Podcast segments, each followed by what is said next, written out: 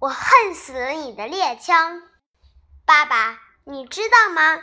当我亲眼看见你击伤了一只美丽的翅膀，我的梦就再也不能飞翔。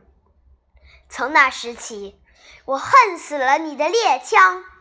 一到冬天，我就希望那些小鸟、小兽们跑得远远的，逃过你的目光，让你的猎枪不响。爸爸，你要真是枪瘾来了，手发痒痒，那就把我当成猎枪扛在肩上。我会给你讲一个刚刚学会的故事，直到你把打猎的事儿忘了。想象我是一只小鸟，想象我是一只小兔，这样，我的好爸爸。